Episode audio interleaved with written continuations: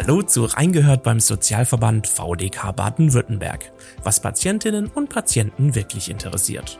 Wird man selbst oder ein Angehöriger krank, dann greifen viele von uns schnell zum Handy, Tablet oder Laptop und googeln medizinisches Wissen oder laden uns eine entsprechende App herunter. Mit der Digitalisierung ist der Zugang zu Informationen einfacher denn je und medizinische Informationen können rund um die Uhr abgerufen werden. Die Flut an Infos jedoch macht Inhalte schwer verständlich, es gibt interessensgesteuerte Artikel oder wir bekommen schlichtweg falsche Angaben. Wie wir alle qualitativ gute Informationsangebote erkennen können, die korrekt und qualitativ hochwertig sind, erklärt uns in dieser Folge VTK-Patientenberaterin Greta Schuler. Hallo Frau Schuler. Hallo Frau Foto. Frau Schuler, kaum einer hat nicht schon mal Symptome einer Krankheit von sich selbst oder einem Angehörigen bei Google eingegeben. Was erwarten wir denn, wenn wir uns ins Netz begeben, um Informationen zu medizinischen Themen zu finden? Und warum recherchieren wir eigentlich im Internet? Wir suchen im Netz nach, nach einem medizinischen Rat, weil wir vielleicht gerade ein ganz dringendes Informationsbedürfnis haben, das wir sofort stillen möchten. Das Netz ist unkompliziert, diskret, schnell und ganz viele Gesundheitsinformationen sind einfach nur so ein paar Klicks entfernt. Die Praxis Dr. Google hat sofort und zu jeder Tages- und Nachtzeit Informationen für mich.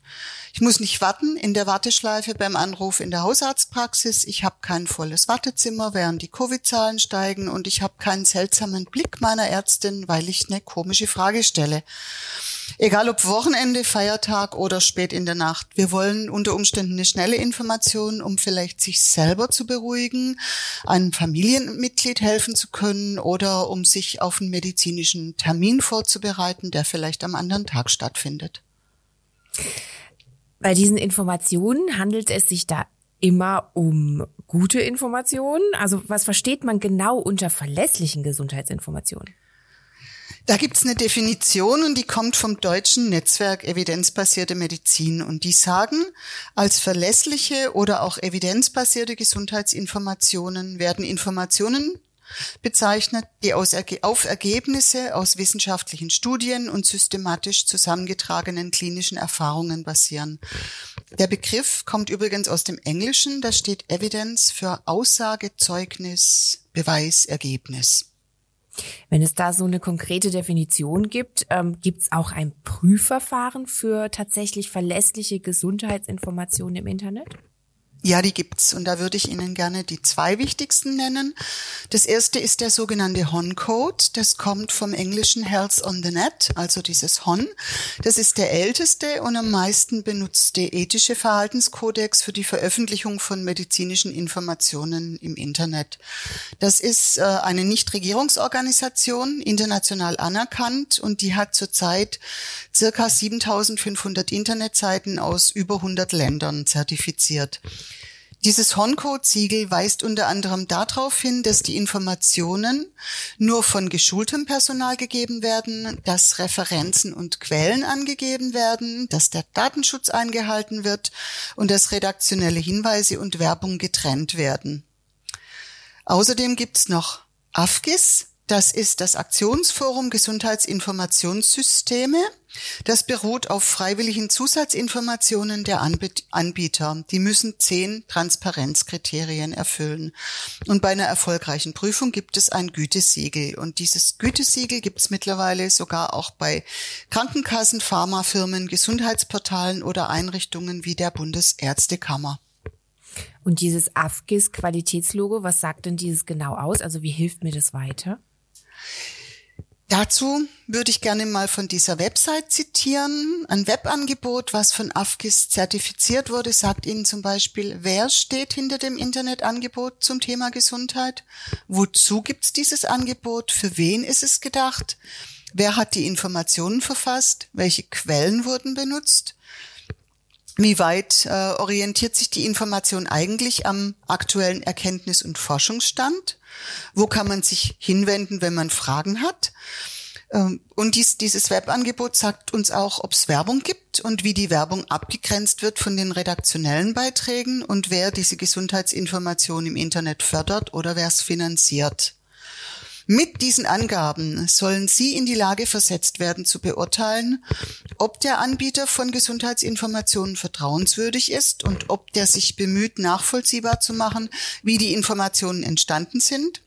Sie sollen erkennen und eventuell auch nachverfolgen, wie weit man sich auf eine Gesundheitsinformation verlassen kann, zum Beispiel durch Quellen und Aktualität durch die Qualifikation von den Autorinnen und Autoren und den Redaktionsteams und klare Regeln zur Qualitätssicherung. Und wenn ich das Ganze nochmal weiter runterbreche und nochmal genauer unter die Lupe nehme, dann kann ich rausfinden, wer steht eigentlich hinter so einem Internetangebot zum Thema Gesundheit. Da gibt's Angaben über den und die Anbieterin von Gesundheitsinformationen, die helfen mir, Themen besser einzuordnen, die helfen mir auch besser zu bewerten. Es ist wichtig für mich zu wissen, welche Person, welche Institution steht hinter den Informationen. Ist es eine Privatperson? Ist es ein Unternehmen? Ist es die Pharmaindustrie oder ist es vielleicht eine Uni oder eine medizinische Fachgesellschaft? Und wenn ich mir genauer anschaue, den Unterpunkt, wer hat eigentlich die Informationen auf dieser Internetseite verfasst? Welche Quellen gab es denn da? Da ist es für die Seriosität und Verlässlichkeit von diesen Gesundheitsinformationen schon wichtig zu wissen, um welche Autoren sich eigentlich handelt, welche Qualifikation die Autorin hat und auf welche Datenlage bei der Erstellung zurückgegriffen wurde. Ist es eine persönliche Erfahrung, die da eingest äh, eingestellt wird? Ist es eine wissenschaftliche Studie? Und wenn ich diese Angaben habe, dann kann ich auch ganz, ganz gezielt nach weiteren Quellen gucken. Vertrauenswürdige Anbieterinnen und Anbieter von Gesundheitsinformationen prüfen, ob sich die Autorinnen und Autoren möglicherweise in finanziellen oder wirtschaftlichen Interessenskonflikten befinden und publizieren auch solche Angaben im Grundsatz oder in jedem einzelnen Beitrag. Das sind unglaublich viele Kriterien, die man beachten sollte bei der Suche nach verlässlichen Gesundheitsinformationen. Warum sollte man sich nicht auf alle Informationen im Internet einfach verlassen? Ähm, wo sehen Sie da die Gefahr bei der VDK-Patientenberatung? Die Recherche ist total schwierig. Im Netz gibt's viele, teilweise sehr schwer verständliche Inhalte und die Einschätzung von der Seriosität ist für, äh, unter Umständen für Laien alles andere als einfach. Wir müssen uns es einfach so vorstellen, was die Suchmaschinen anzeigen, ist schon vorgefiltert, aber nicht unbedingt nach den Kriterien, die für die Fragenden wirklich wichtig sind. Das merken wir aber nicht, weil wir schon so ein eigenes, eigenes Thema haben, eigenes Bild haben und ein paar Wissenslücken haben und diese Wissenslücken, die wollen, die wollen wir natürlich auffüllen, aber es fällt uns nach diesem Googlen haben wir immer noch den Eindruck, ich weiß immer noch nicht genug, um mir wirklich eine gut informierte Entscheidung treffen zu können. Aber was passiert ist, äh, während ich noch am Denken bin, spuckt meine Suchmaschine unendlich viele Treffer aus. Gefühlt das ganze Weltwissen der Gesundheit unserer Zeit. Wie also kann ich sortieren? Wie kann ich bewerten? Was ich auch wissen muss, ist, dass in den ersten Treffern von der Suchmaschine ganz oft werbefinanzierte Seiten zu finden sind weil die großen Gesundheitsportale, um jetzt mal einfach NetDoctor oder Yameda zu nennen, die werden vor allem finanziert durch Online-Werbung, durch Content-Lizenzierungen. Die bieten mir natürlich eine erste Orientierung zu, zu Gesundheit, ähm, zu Gesundheitsfragen, zu Arzt, Diagnostik und Behandlung von Erkrankungen, aber mehr tun sie auch nicht. Das heißt, diese ersten drei Ergebnisse, die ich angezeigt bekommen habe, sollte ich diese eher nicht anklicken? Äh, also, und was ist bei Suchmaschinen denn dann generell zu beachten? Die Annahme, dass der erste Treffer der beste ist, dass die erst oder dass die ersten besten Treffer für mich immer ganz, ganz oben stehen, die stimmen nicht. Die Suchmaschine weiß ja gar nicht, was eine gute oder was eine verlässliche Gesundheitsinformation ist. Die hat ja gar keine Kriterien da dafür. Wir kriegen die Treffer, die die Algorithmen für uns auswählen. Suchmaschinen lassen sich mit Geld beeinflussen. Anbieter von seriösen Informationen können nicht immer genauso viel Geld in die sogenannte Suchmaschinenoptimierung stecken wie Anbieter mit zum Teil unseriösen Werbeinformationen. Die haben mehr Geld, da kommt dann auch der Hinweis schneller. In den ersten Treffern einer Suchmaschine sind ganz häufig werbefinanzierte Online-Seiten zu finden. Ich habe einfach mal geguckt. Ich habe mal das Beispiel, äh, also zum Beispiel, ich habe das Stichwort Depressionen eingegeben, mhm. habe ich die Praxis Dr. Google gefragt und ich krieg, wenn ich einfach nur Depressionen eingebe, äh, 18 Millionen Treffer. Unter den ersten zehn Treffern finde ich Werbung für ein privat zu bezahlendes psychotherapeutisches Verfahren. Und ich finde Werbung für eine gewichtsintensive Decke. Das ist eine schwere Decke, die ähm, einfach durch den Druck Angst- und Panikattacken lindern soll. Gut. Das ist, also das sollen dann quasi äh, meine guten Gesundheitsinformationen sein. Natürlich ist bei dieser Frage Depression äh, unter diesen ersten zehn Treffern sind wirklich gute Seiten zu finden. Da ist die Seite einer medizinischen Fachgesellschaft, dann habe ich gefunden die wirklich sehr, sehr guten medizinischen Informationen des IQWIC und die Seite von einer großen, auch anerkannten Selbsthilfeorganisationen. Und die Informationen wirklich ganz schnell griffbereit zu haben, ist ganz klar einer der großen Vorteile, die ich im Internet habe. Früher gab es den Pschyrembel als medizinisches Lexikon oder wir mussten in die Unibibliothek gehen oder in die Landesbibliothek gehen und viele, viele medizinische Bücher wälzen. Und mittlerweile habe ich einfach diese Informationen auch auf einen Klick auf meinem Bildschirm. Und wie sieht es mit Forenbeiträgen aus? Da berichten ja meist echte Patientinnen und Patienten über ihre eigenen Erfahrungen. Darauf sollte ich mich doch eigentlich verlassen können. Internetforen bieten eigentlich nur einen Austausch innerhalb von einer Community und mehr nicht. In einem Diskussionsforum unterscheidet sich die Qualität der Beiträge ganz, ganz erheblich. Und es gibt Expertenforen, auch da dürfen nur allgemeine Ratschläge gegeben werden. Und ich weiß überhaupt nicht, wer hinter einer Information, wer hinter einem Beitrag steckt. Es gibt keine Qualitätskriterien. Ich weiß ja auch gar nicht, ob es den Herr oder die Frau XY, die jetzt ähm, ihre Erfahrungen mitteilt, ob es die wirklich gibt äh, oder ob die einfach nur erfunden sind. Manchmal versuchen vermeintliche Patientinnen und Patienten und vermeintliche Betroffene auch nur ein Produkt zu bewerben und ein Produkt zu verkaufen. Und es besteht die große Gefahr, dass eine Einzelerfahrung, die jemand Einzelnes macht, mit einer Klinik, mit einer Arztpraxis, mit einem Therapieverfahren, einfach verallgemeinert wird. Gilt das denn auch für die Kommentare unter beispielsweise Artikeln zu Gesundheitsinformationen? Also bei verschiedenen Produkten, die wir im Netz kaufen, achten wir ja auch auf die Erfahrungen von anderen Nutzern. Aber es ist ein großer Unterschied, ob ich mir eine Bohrmaschine kaufen will und da dazu einfach die Kommentare von anderen anguck äh, oder ob ich eine verlässliche Gesundheitsinformation suchen möchte. Dazu auch ein eigenes Beispiel. Ähm, mir selber wurde nach dem Online-Kauf eines Nahrungsergänzungsmittels angeboten, einen Erfahrungsbericht zu schreiben. Und wenn dieser Erfahrungsbericht veröffentlicht wird auf der Seite des Anbieters, dann kriege ich das nächste Nahrungsergänzungsmittel umsonst. Jetzt bin ich in Schwaben geboren. Was tue ich als gute Schwäbin? Was werde ich da natürlich für einen Text verfassen? Ich habe übrigens keinen Text verfasst und ich habe für mich auch einfach selber äh, beschlossen, bei der Firma möchte ich keine weiteren Produkte kaufen, weil die Firma ist ja ganz toll und die Firma und die Produkte sind alle ganz toll. Und ich weiß aber jetzt eigentlich sind alle Verfasserinnen und Verfasser mit einem neuen Nahrungsergänzungsmittel dafür bezahlt worden, dass sie genau diese tollen Kriterien beschreiben diese tollen Produkte beschreiben. Ja, Sie haben die Prüfverfahren ja schon genannt. Wie gehe ich denn generell dabei vor, wenn es darum geht, gute von schlechten Gesundheitsinformationen zu unterscheiden? Also kann ich auch selbst lernen, eine Internetseite auf Verlässlichkeit zu prüfen?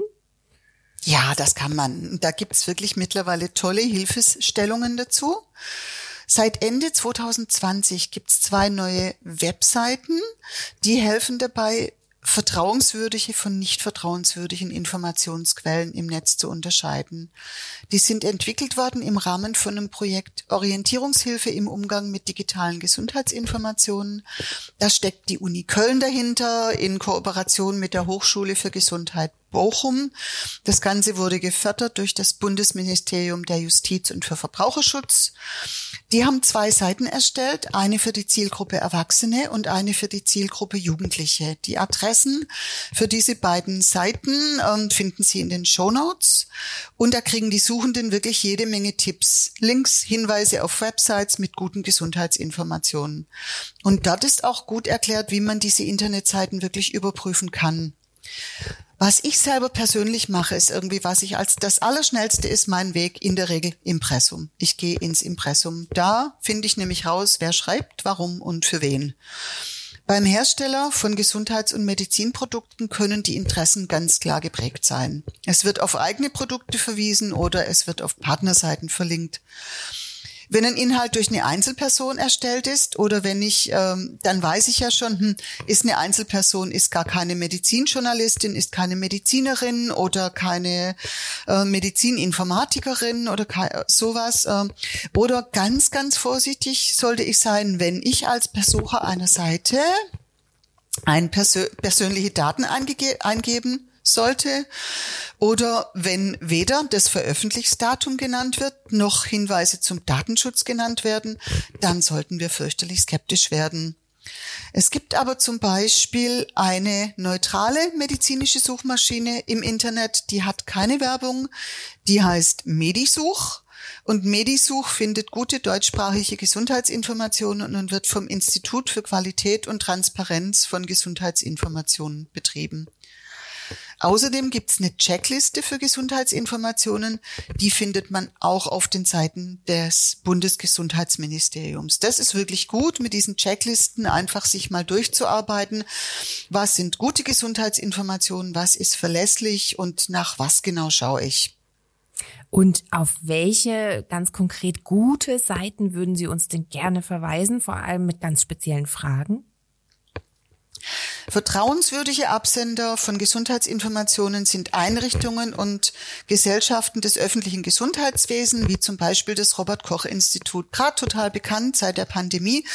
Allerdings muss man schon sagen, das Robert Koch Institut hat Informationen oft zu ausführlich und zu schwierig, so beschrieben, dass sie für Laien zu schwierig verstehen zu sind. Mhm. Ähm, das Institut für Qualität und Wirtschaftlichkeit im Gesundheitswesen, das IQWIC, hat irgendwie wirklich gute Informationen eingestellt, die auch sehr verständlich sind. Dann gibt's einiges bei der Bundeszentrale für gesundheitliche Aufklärung, bei der BZGA. Und dann gibt's weiterhin steuerfinanzierte wissenschaftliche Institute von Universitäten, wie zum Beispiel die Medizinische Hochschule Hannover. Die hat viele Infos. Allgemeinnützige Stiftungen gibt's, wie zum Beispiel die Deutsche, Deutsche Herzstiftung oder die Deutsche Diabetesgesellschaft. Da kann man sich auch drauf verlassen und ganz gezielt Deutsche Herzstiftung, alles was mit dem Herz zu tun hat und Deutsche Diabetesgesellschaft, alles was mit Diabetes zu tun hat. Dann haben wir ein nationales Gesundheitsportal des Ministeriums für Gesundheit. Das hat auch zuverlässige und verständliche Informationen rund um Gesundheitsthemen. Da kann man einfach mal über Krankheitsbilder, über Fragen rund ums Thema Pflege und die sogenannte E-Health, die elektronische Gesundheit und alles, was da damit zusammenhängt, kann man sich da informieren. Wenn ich spezielle Fragen habe rund um das Thema Tumorerkrankungen, da gibt's Information und Beratung.